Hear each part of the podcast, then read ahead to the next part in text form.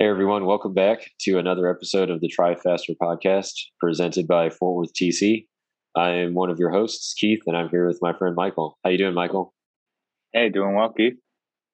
We are back after uh, a little bit of a break. We had uh, planned on recording a couple weeks ago, and the day before that we were going to record, I got sick, and it turned out that I had COVID. And then the next day, Michael's wife Allie had their baby, so we were definitely not going to record. So congratulations, Michael.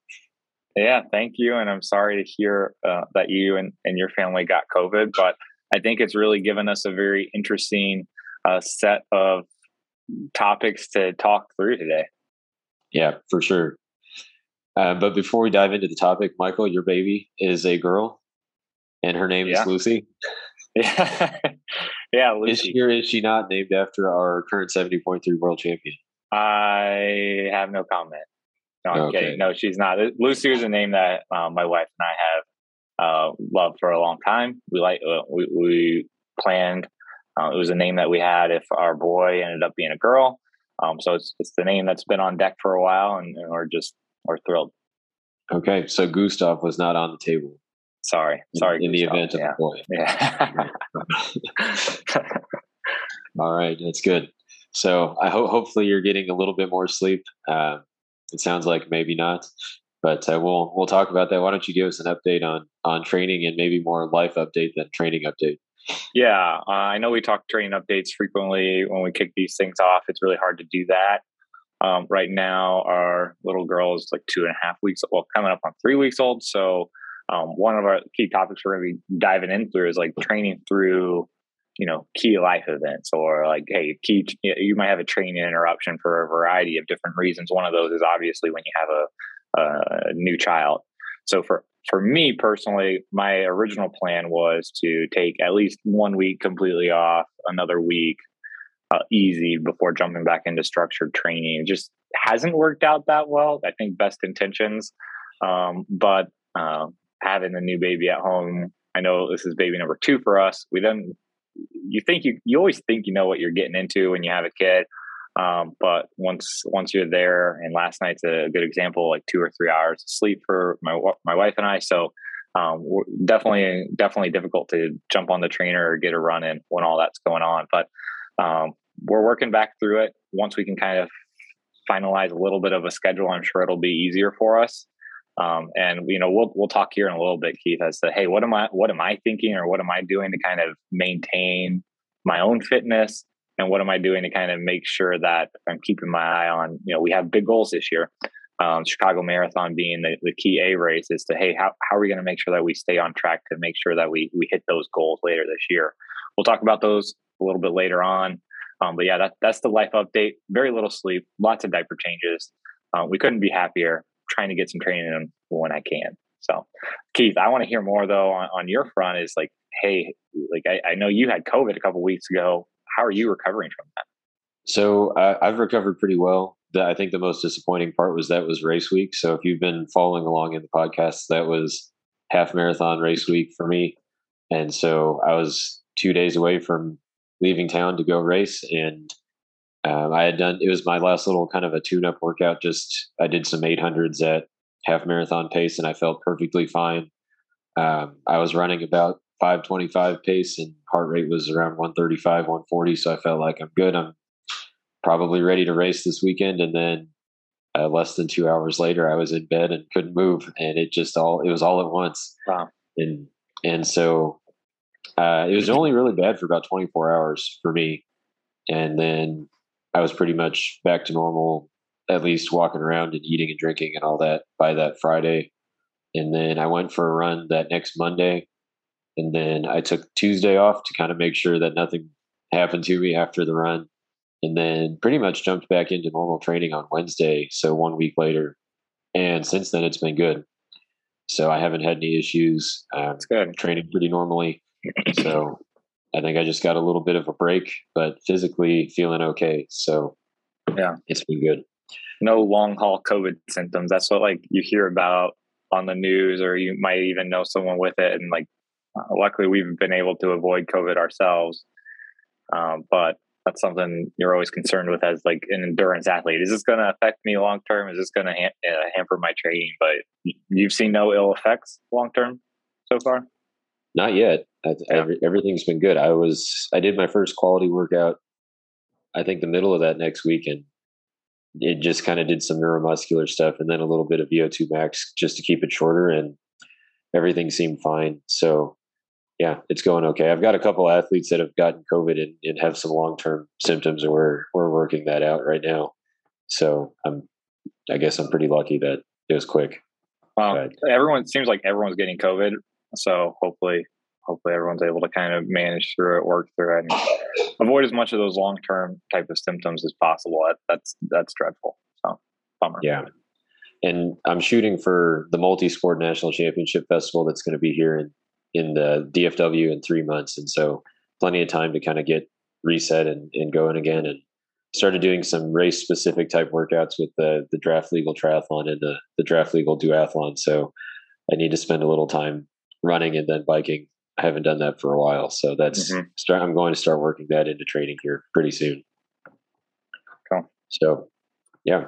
Um, but moving on, our two key key topics. We're going to kind of have a double episode. I think we've got two shorter topics.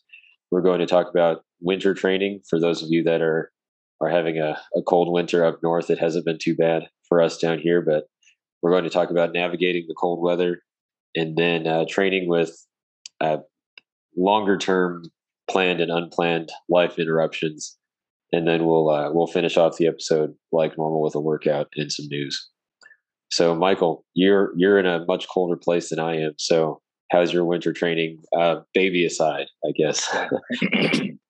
yeah. So, baby aside, um, I would like to kind of share with everybody kind of some run through some key points that I think of for winter training. Like, why do I think it's important to get outside, and um, and how how I go about it, what I what I'm thinking about. And I think the very first thing I think about is like for everybody, regardless of where you're at yeah, excuse me there. It's probably important for you to kind of like, hey, set your baseline, right? I live here in northern Illinois. Keith, you're in, in northern Texas. Um, so my baseline is going to be different than yours, um, just because like I am not going to be able to get 40 degree weather as like kind of the coldest weather I'm going to see all year. 40 degree weather happens in October, and it's going to be 40 degrees all the way till April the next year. So I, I need to set a different baseline, but um, everyone kind of needs to evaluate their climate, where they're living, set their baseline. And, and the things that you need to think about when you're doing that is like, hey, what type of workouts do I like to do indoors versus outdoors? What, like, how long do I enjoy being out there in the weather? Uh, types of workouts I like to be doing outdoors. And what type of weather conditions do I want to get outside and work out in? For me personally, I can share with you my parameters, but uh, in the coldest parts of winter here in Illinois, there are definitely weeks when I don't get outside at all. And I do all my workouts indoors. And I think there's a lot of benefits to that. It's more efficient. You can get the workouts done quicker. You can really make them precise because you're on a turbo trainer, you're on a treadmill, whatever it is. Huge benefits to that. On the opposite side of that, it's really fun to get outside, breathe the fresh air. I also think for some of those longer uh, easy to moderate workouts, being outdoors is, is just it's a mental relief. So that's probably the biggest reason I love to get outdoors. My parameters though are hey, if it's minus degrees outside, I'm not going outside. In fact, for me with runs, um, my kind of baseline is 20 to 25 degrees Fahrenheit um, for those easy to moderate long runs. That's kind of what I'm looking for. Um, really, kind of any run. If it dips below 20, um, that's not that's not an enjoyable run. And I think like weather wise, it's just harder to battle, uh, harder to harder to uh, wear the right clothing for and layer up on. Um, for outdoor bike riding, I generally look at 40 to 45 degrees for riding outdoors. And for for most of you um, that have been listening to the podcast, I've been doing more gravel riding, so it's a little bit slower than road riding. If I was going to be outdoors on the road with more wind going at a faster pace, that that temperature probably climbs up a little bit. All of this, though, I think you have to think about is like, hey, is it sunny outside? How much wind is there? What's the real feel? Is there rain? Is there moisture in the air? All those things kind of come into play, and you you need to decide, hey, what is what is my baseline going to be? What am I comfortable with getting outdoors in? And you might set a baseline, regardless of where you live, at hey, maybe it's 50 degrees. And you start to get a little bit more experience in that weather and you drop it down to 45 degrees. Go outside and see how that feels for you.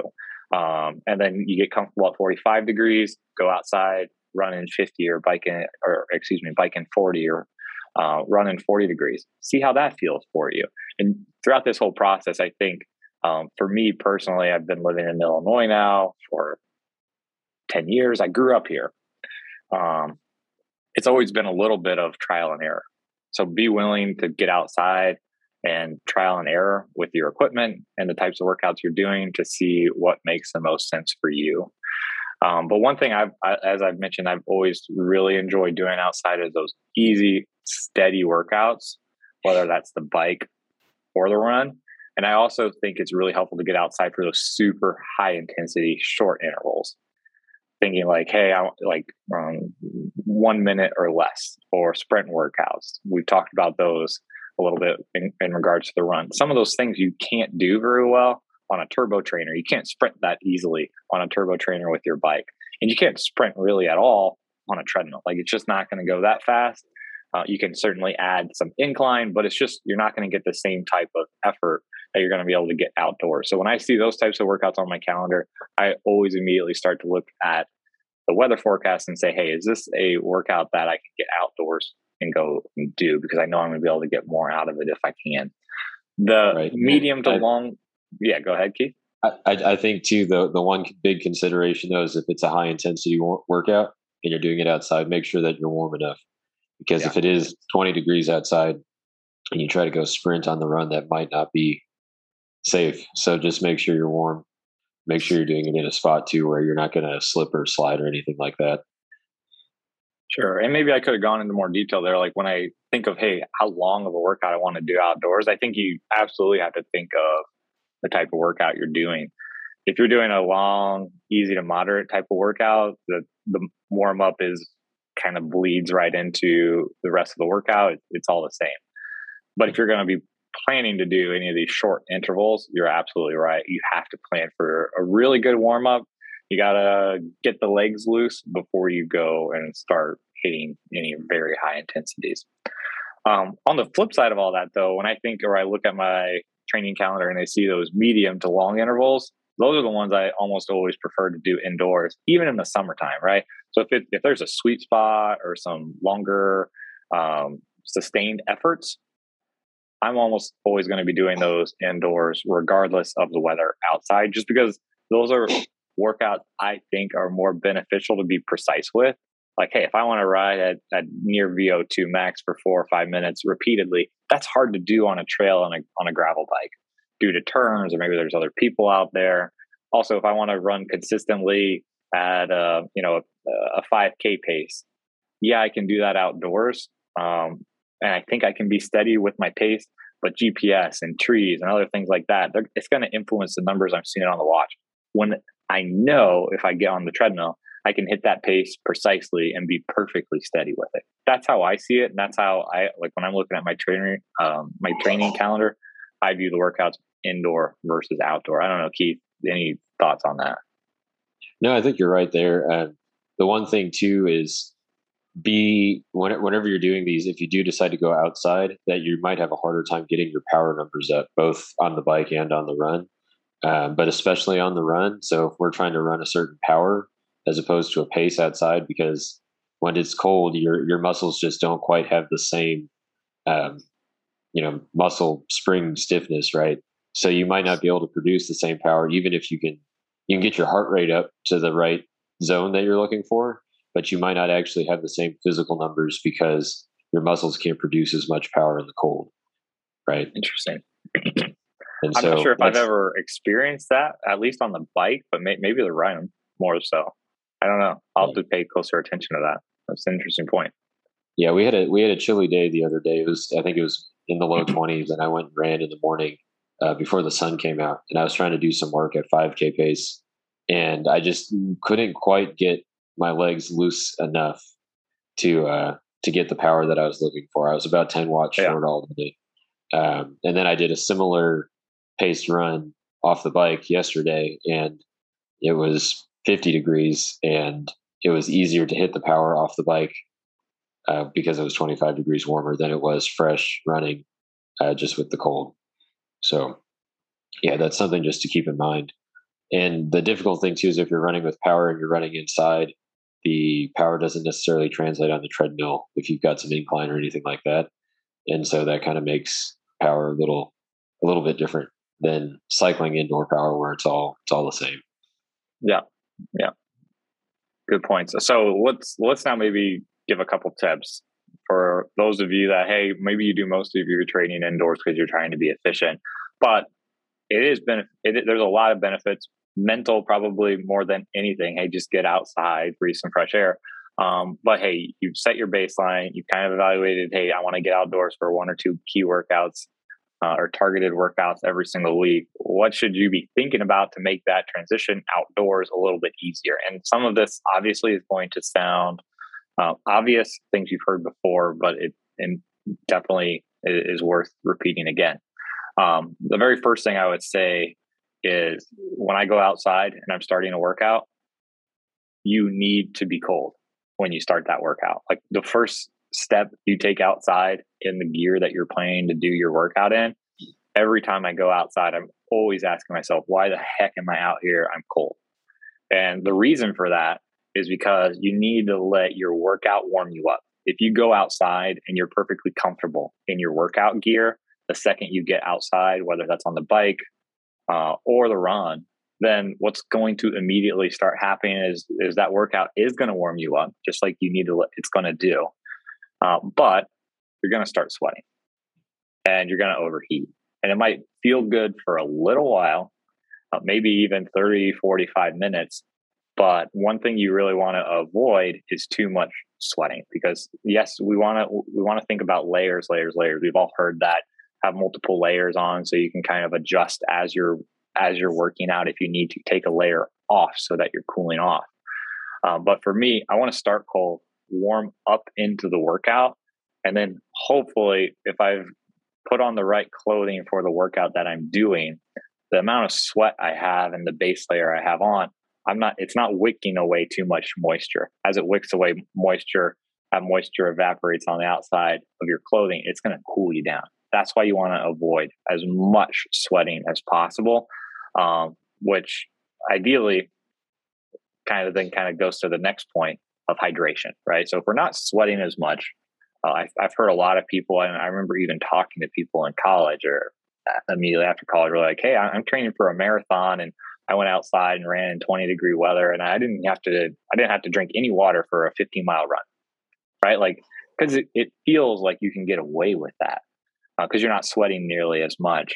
But the, the key tip, I, I always take water with me, whether it's a 90 degree run or a 20 degree run you don't want to neglect your hydration. It's important, though, to recognize your hydration is less than what you would need to consume if it's 90 degrees outside, but it's not zero. And I think a lot of people instantly think that it's zero because I'm not sweating or I'm wearing the perfect amount of layers and I'm I'm I'm I'm in this perfect homeostasis state.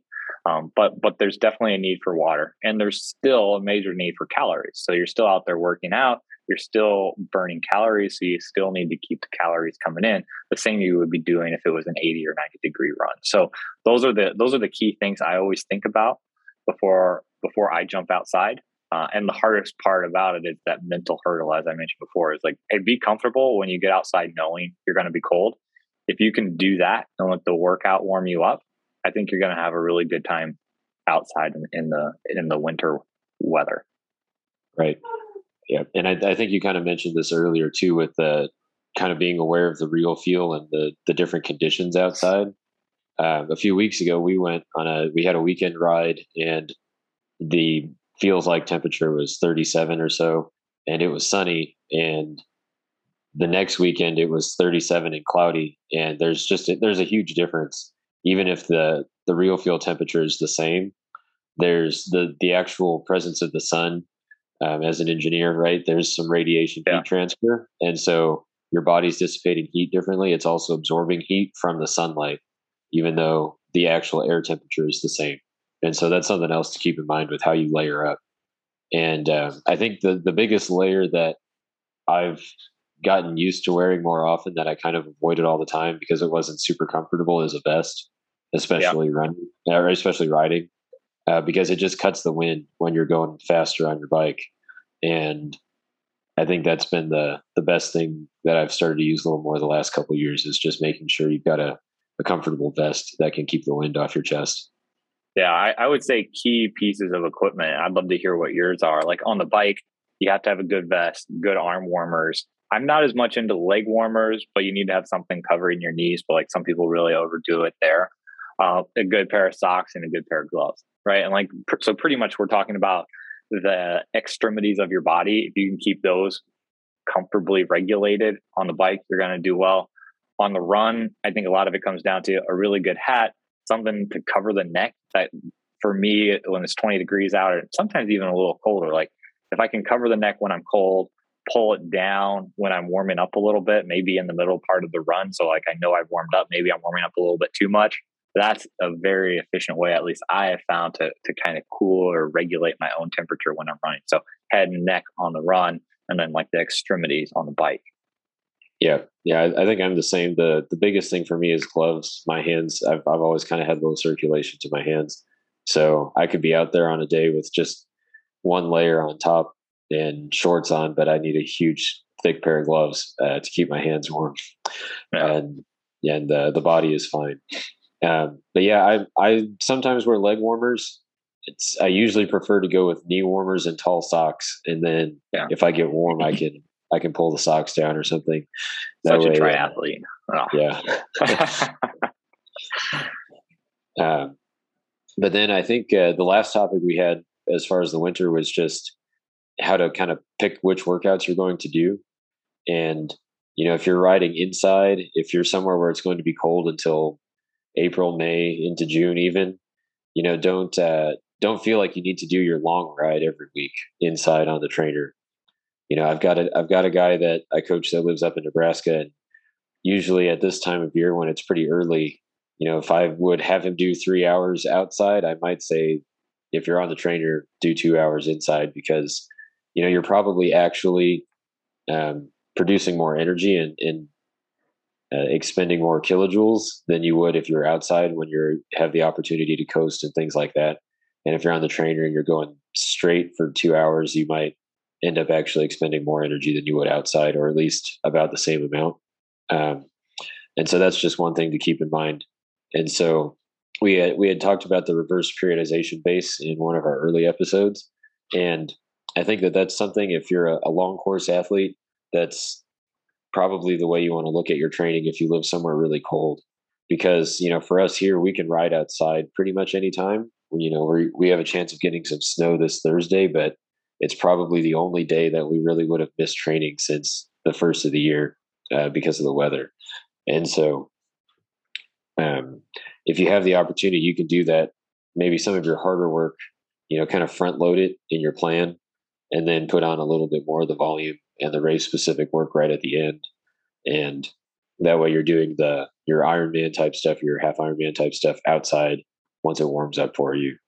And I think the exception would be if you're doing like a southern hemisphere long course race here in the next month or two, then if the trainer's all you got, then that's what you have. And, and you do have to do that. Yeah it's so fun to like just talk about it. I like indoor training so much just listening to you and kind of give that, hey, outdoors versus indoors and adjusting the workout. Like I just love working out indoors. It almost makes me want to like I know we're talking about winter training. Like the primary reason I like to get outside is just like the mental like hey, just be able to get outside and breathe the fresh air aspect of it. But other than that, man, you're kind of reinforcing my own beliefs. Like it's just better. In, training is better indoors. Wow, no, I uh, I know I, I go that's not what you're trying to say, but that's what I heard. no, if I can get outside, I will. I will get outside. I never found a I never found a temperature limit. I think in college I ran one day it was minus fifteen. I will I will do it. Oh, um, oh, that's craziness. Yeah, like it's, at zero degrees, it hurts my throat. Like I can't even breathe at zero. It's too much. Uh, no, I'll I'll do whatever I can to run outside. All right. Okay, so the next topic. Yeah, let's is, go. Uh, yeah, training with with longer term life interruptions.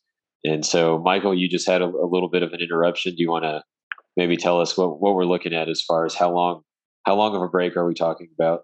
And uh, yeah, like I, I don't know if like I know we like put down interruption in our that's probably not even the right term, but like key life events, right? This yeah. happens to everybody, and you can think about it. And we talk like planned and unplanned. Well, like hey, something significant's happening in your family. Maybe it's the birth of a child. Maybe it's the loss of a loved one. Maybe something's happening major at work unexpectedly, or maybe it was planned, like a major deployment or a launch um, that's going on.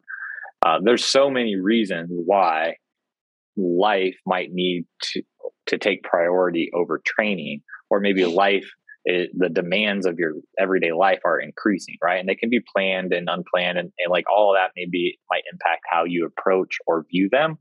But um, what we're looking at here, like to, to kind of define it for everybody that's that's listening, is like something that's more significant than a week, right? Like if you yeah. get a head cold and you're out for two or three days or maybe even five days, it's like modifying workouts. Maybe you're taking away the key intensity workouts and, and doing some easier things. But like anything more than a week, um, I would consider that as like a major training break um, caused by a, a, a life a key life event or a life some some sort of interruption to, to what you would normally be doing on a day-to-day basis.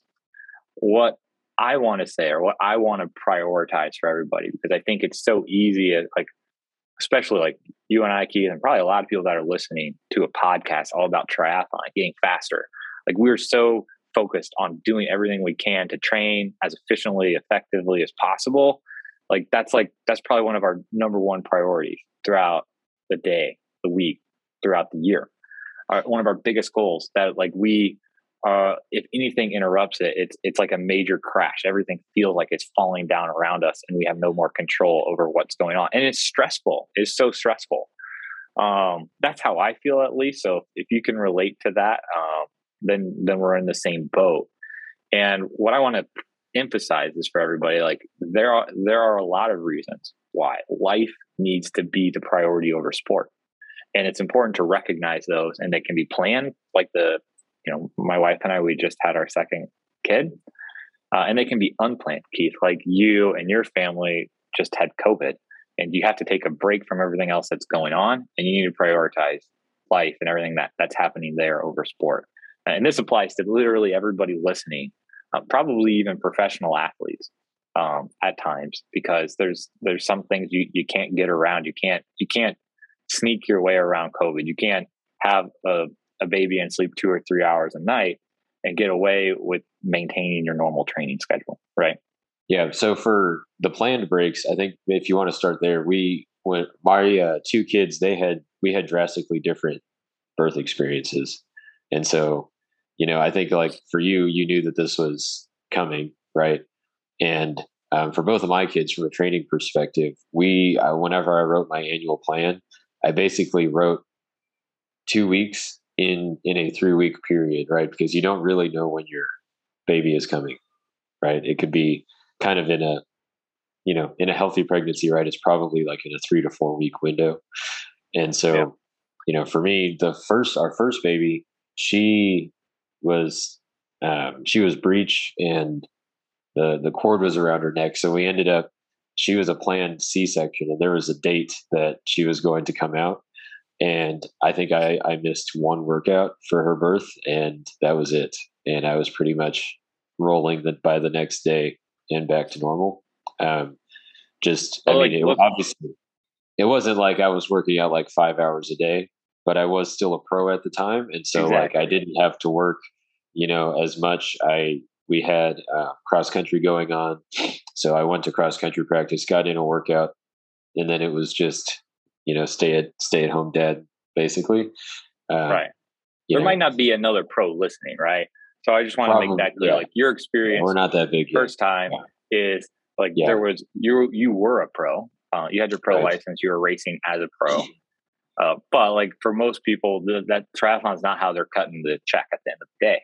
That's not right. what their pursuit is. Their pursuit is is other means. It's to push themselves. Um, and so for for most people, that's not that's not a real feasible opportunity. like miss right. one workout. So, right, and so it was drastically different with our second baby. She was um, she was pretty sick when she was born, um, and she ended up spending two weeks in the NICU. And just kind of the the unplanned interruption that we had there was it was my entire 2018. She was born in March of 2018, and um, basically it was like a year lost of yeah. racing and training and um, anything normal after that. And so you do have to be able to to kind of roll with the punches on that. Uh, but I think if you know that there's something coming up, so you know if you've got something big at work, like if you're an accountant and it's tax time, then you just have to know that that week maybe you're you know you're not going to do a whole lot, and so plan these breaks into your annual plan. You know, have that down week or two down weeks, even if you need to, and just make sure that you get in you know if if you know it's coming and you can plan certain workouts plan in the important workouts um, but at the same time if it's something that's really physically or psychologically demanding maybe the important workouts are the ones that you drop and we're just getting in the easy workouts for a little while to kind of maintain that base fitness right because uh, the one thing too is if you're not working out your speed lingers a lot longer than endurance does and so your endurance is what you're going to start to lose more quickly. So maybe the the higher end stuff isn't really what we're worried about. We just kind of want to make sure that we're keeping some general fitness during the the break time.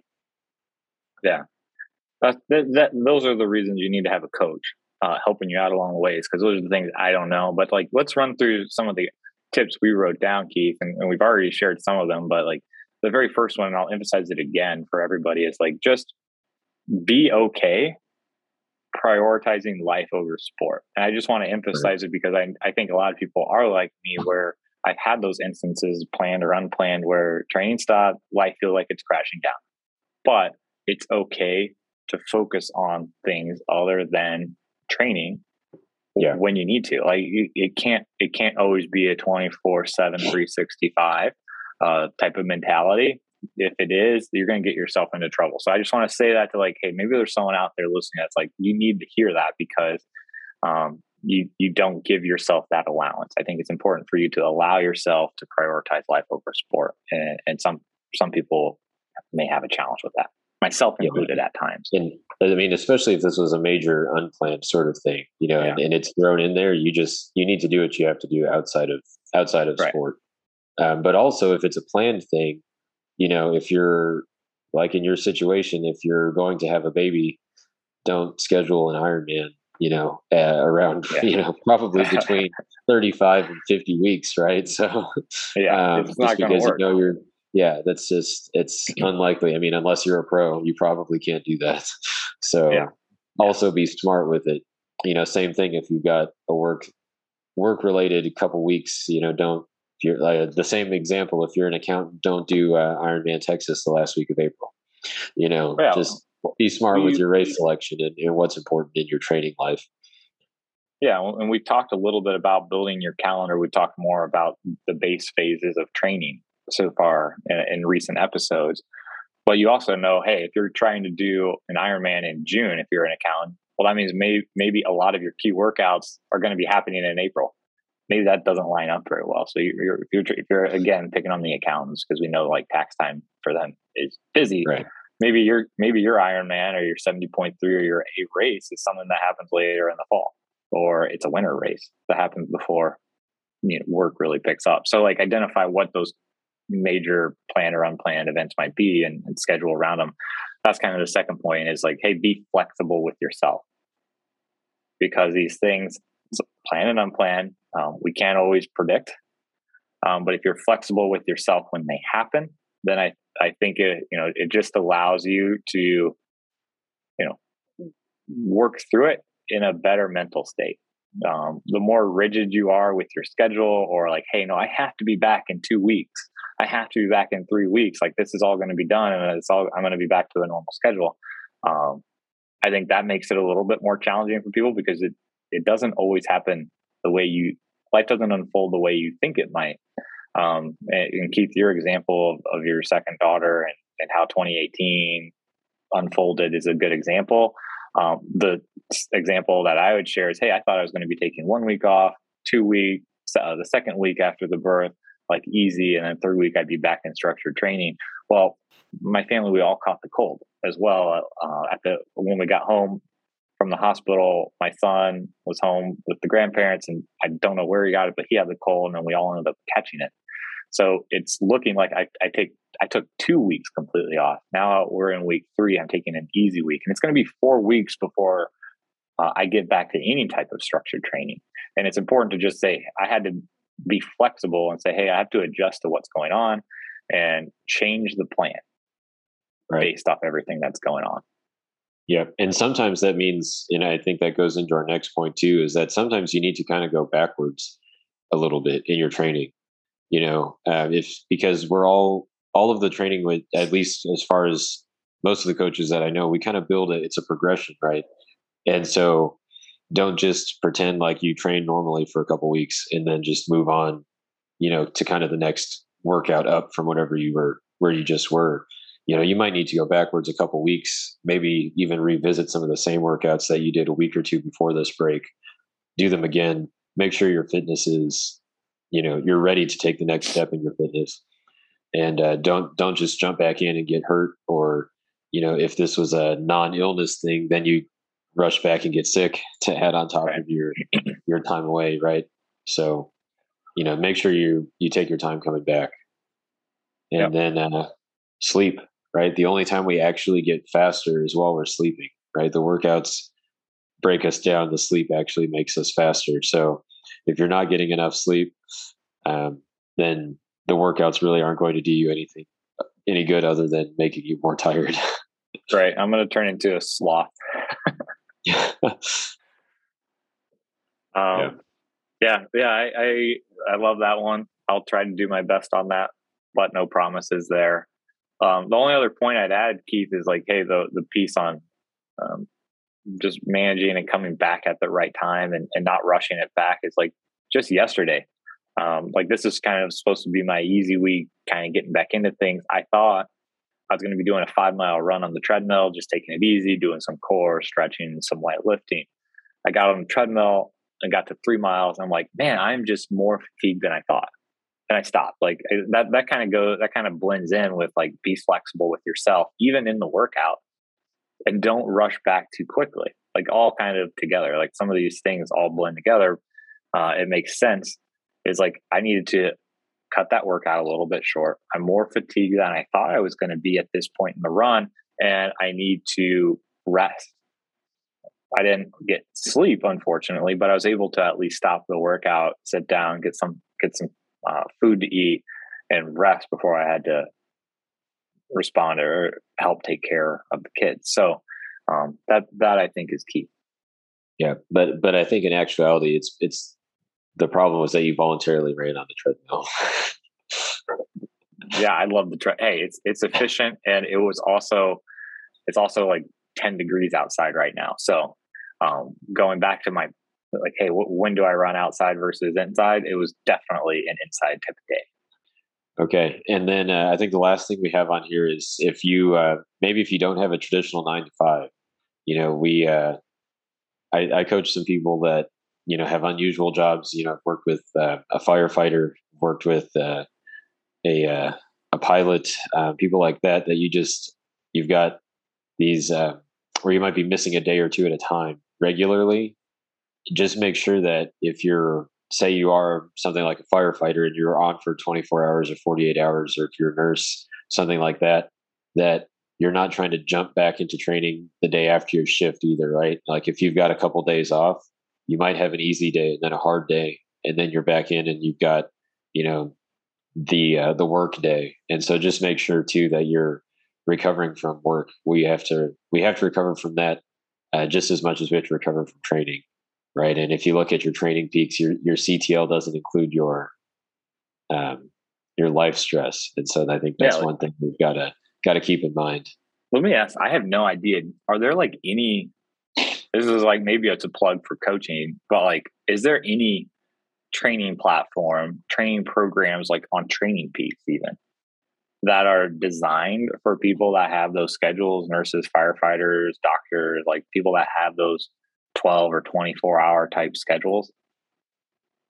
Um, do you mean as far as like a way to to work best around it? Yeah, like yeah, like hey, like hey, insert your work days, and here's how you manage around it. Yeah, so I, I'm right now. I'm, I'm coaching someone that's a flight attendant, and she Yeah. put her travel days on there, and so then I am Yeah. building her schedule around the Around travel it. days. There's no other way to do it. You have to have a coach, right? I mean, you Yeah, can't it, go to it, it makes it a lot something. harder.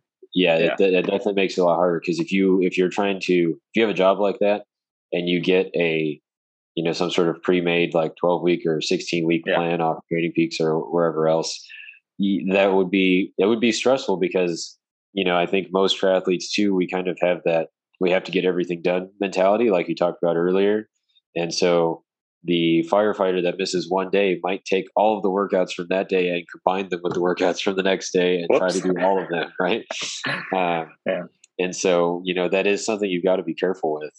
And um, the life stress like i said it, it's not uh, there's not a tss score for life stress and so that's something i've been actually playing with on my own in a spreadsheet is uh, tracking sleep hours and work hours and trying to find a way to log my TSS per day per hour of stress Yeah, combined with the hours of sleep. And maybe someday we'll be able to work that into some software and get a patent on it. But uh, I think Whoop would probably start calling us if we tried to do something like that. Yeah.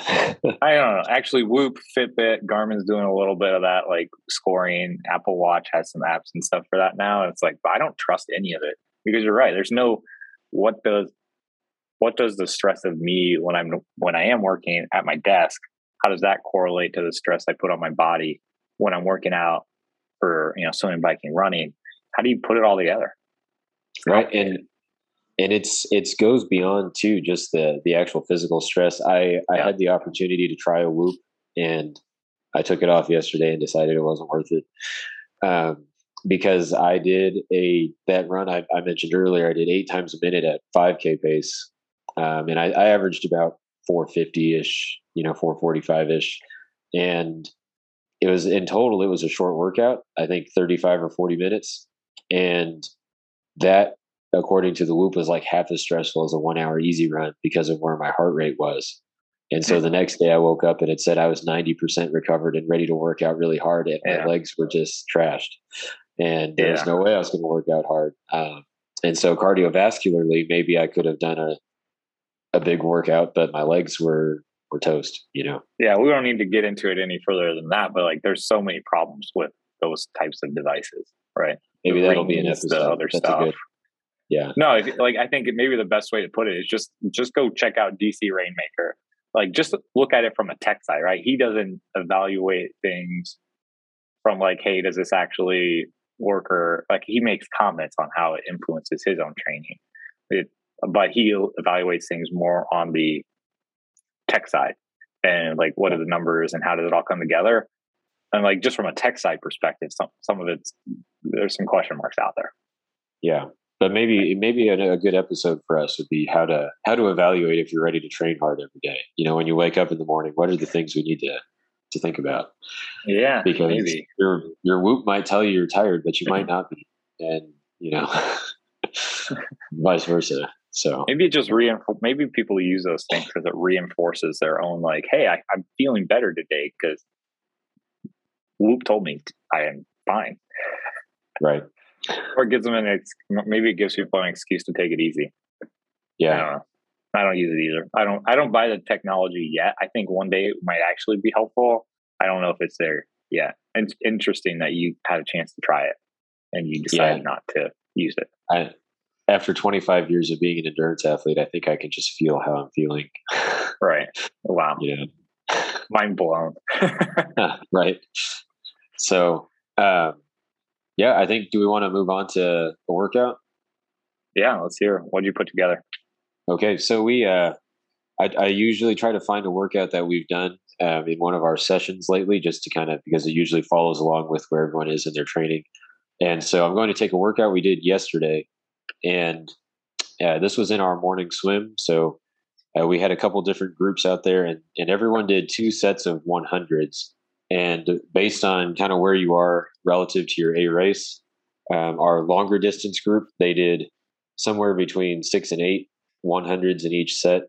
And we progressed to these. So we started around an Ironman effort. If your A race is an Ironman, we started at 70.3 effort. If your A race is a 70.3. And we sent them off on a time interval. And um, our first guys, they went off on, on 150 was their send off. Uh, that might have been a little bit too long, but we wanted to start kind of where it was comfortable. And then the next set, we increased the effort. So if you were an Ironman guy, we bumped it down to about 70.3 effort. If you were 70.3, uh, we bumped it down to about Olympic distance effort. And um, I know if you're thinking that that's not the same bump, um, I think in general you should have a pretty big bump from 70.3 to Olympic distance, even though the swim distance is the same. The uh, the race duration is a lot shorter, so you can really push the swim, um, in my opinion, a lot more in an Olympic distance. And so the second set, we brought the time down of the intervals. We also brought the send off time down 10 seconds. And then we added in sighting. And so uh, we've tried to make it as realistic as possible on that second set. So they're really pushing a higher, higher end aerobic effort on the second set. And uh, between sets, we just did a couple hundred easy with the buoy. And uh, we did the same thing to cool down afterward. Um, if you are a short course guy, I'll, I'll, go ahead and give you the short course workout we did yesterday too. Um, it was basically the same thing.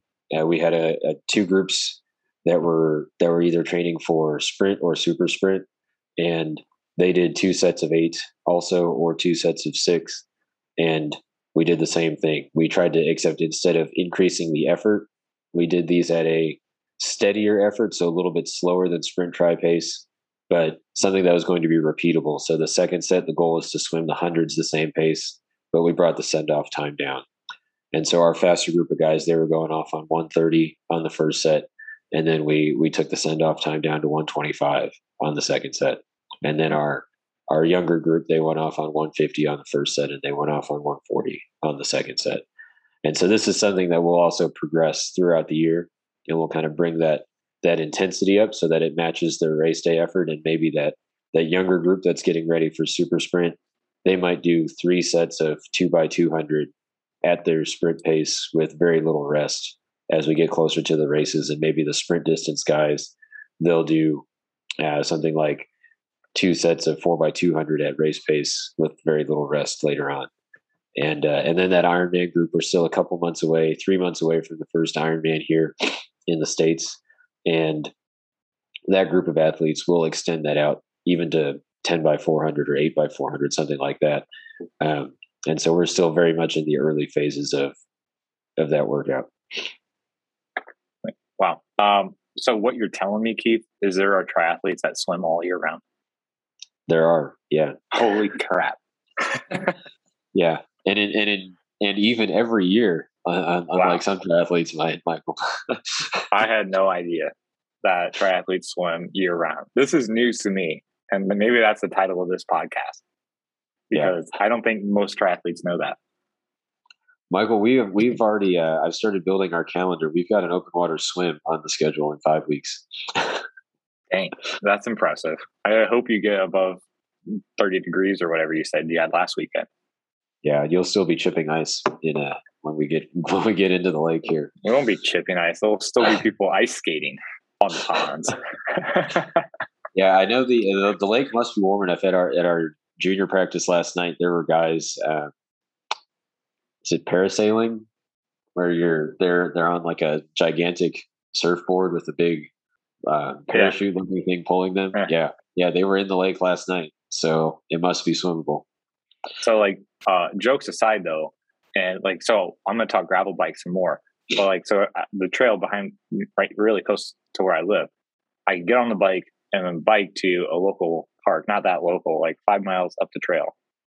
And then I can open water swim there. So I didn't do that last year, but I'm very much looking forward to not this year, maybe this year if I want to swim a little bit. But I'm not really going to be focusing in on any triathlons this year. But in future years, very much looking forward to like jumping on the bike, biking up there, doing some open water swims, more open water swims than I did uh, in years past because it's going to be more available to me than than it has ever been before. So I'm excited. I'm excited about that.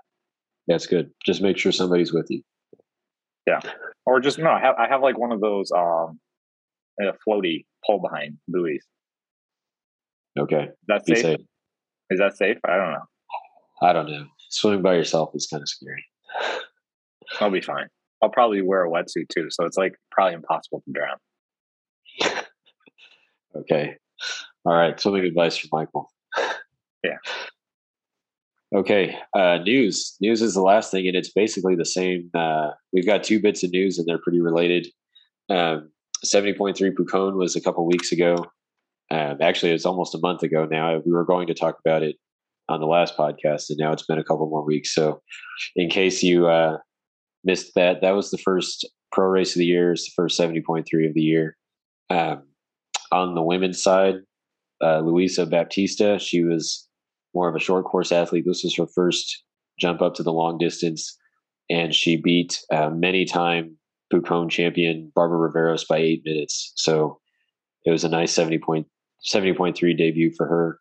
Uh, Barbara Riveros finished second, and uh, Romina Palacio Belena finished third, and she was 25 minutes back. So it was not a super deep field. Um, yeah, pretty much these two are the only two that were really on the on anyone's radar. I think going in. Um, Barbara Riveros, a multi multi time Olympian, she's probably the best uh, triathlete ever from Chile. So um, interesting to see her kind of lose the home race. Um, and then on the men's side, uh, Javier Gomez, he uh, won pretty easily, a couple minutes over Luciano Taccone from Argentina, and Reinaldo Colucci, who's been around the sport for quite a while, uh, finished in third.